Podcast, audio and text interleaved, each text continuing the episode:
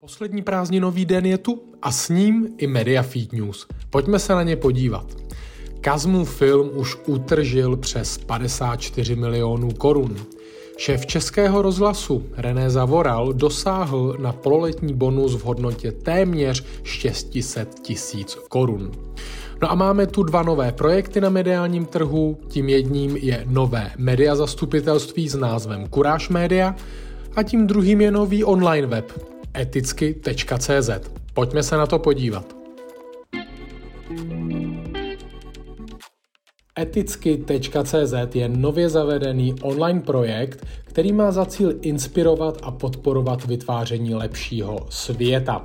Toto komerčně orientované médium se snaží vytvořit platformu, která má potenciál ovlivnit širší společnost k pozitivním změnám. Na pozici šéf-redaktorky tohoto magazínu je Radka Sezimová. No a na českém mediálním poli vzniklo také nové media zastupitelství, jmenuje se Kuráž Média. Jeho vedení je svěřeno do rukou Tomáše Řeháka, který na tom online poli mediálním působí už něco málo přes 20 let.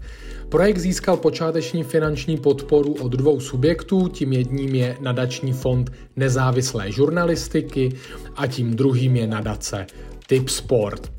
Cílem eh, tohoto nově vzniklého media zastupitelství je posílit pozici středních a menších vydavatelů na inzertním trhu. Většinový podíl ve společnosti, tedy nějakých 60%, drží asociace online vydavatelů. Platforma je ale otevřena i médiím, která nejsou členy této asociace. No a jsou v něm subjekty jako například Deník N, Drbna nebo Fórum 24. Pokud vás někdy zajímalo, kolik si vydělá šéf Českého rozhlasu, tak René Zavoral dostane za první pololetí odměnu 576 tisíc.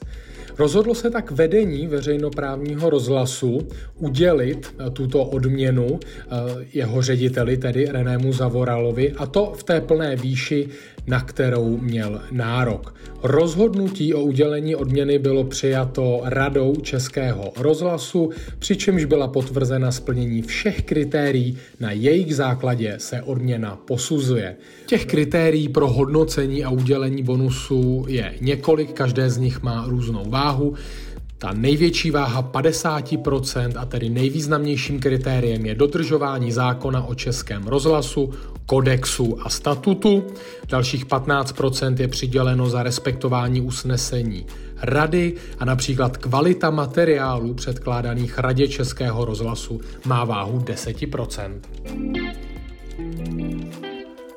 No a máme tu i Kazmův film, o kterém se zmiňovala Nikča v novinkách ze sociálních sítí. Snímek One Man Show The Movie, který byl režírován Kamilem Bartoškem, kterého znáte jako Kazmu, dosahuje vynikajících úspěchů v rámci domácí kinematografie.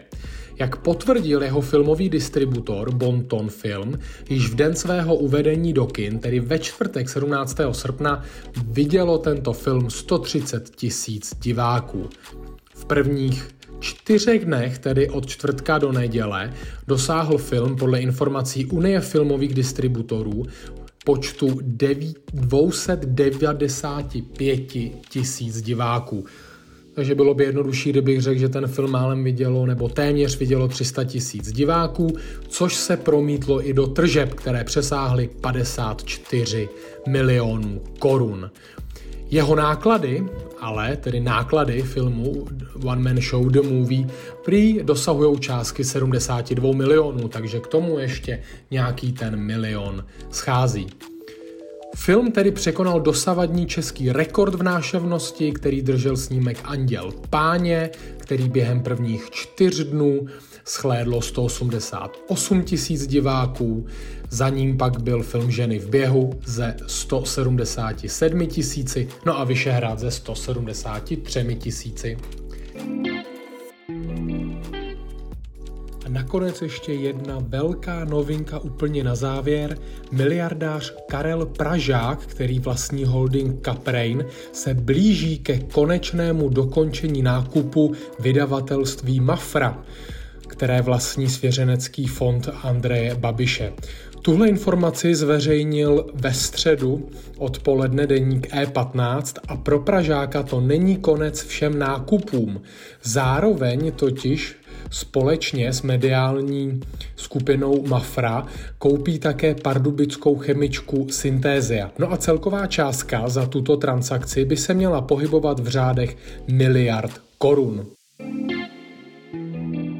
To byly poslední prázdninové Media Feed News a my se na vás těšíme i ve školním roce. Mějte se krásně. Ahoj.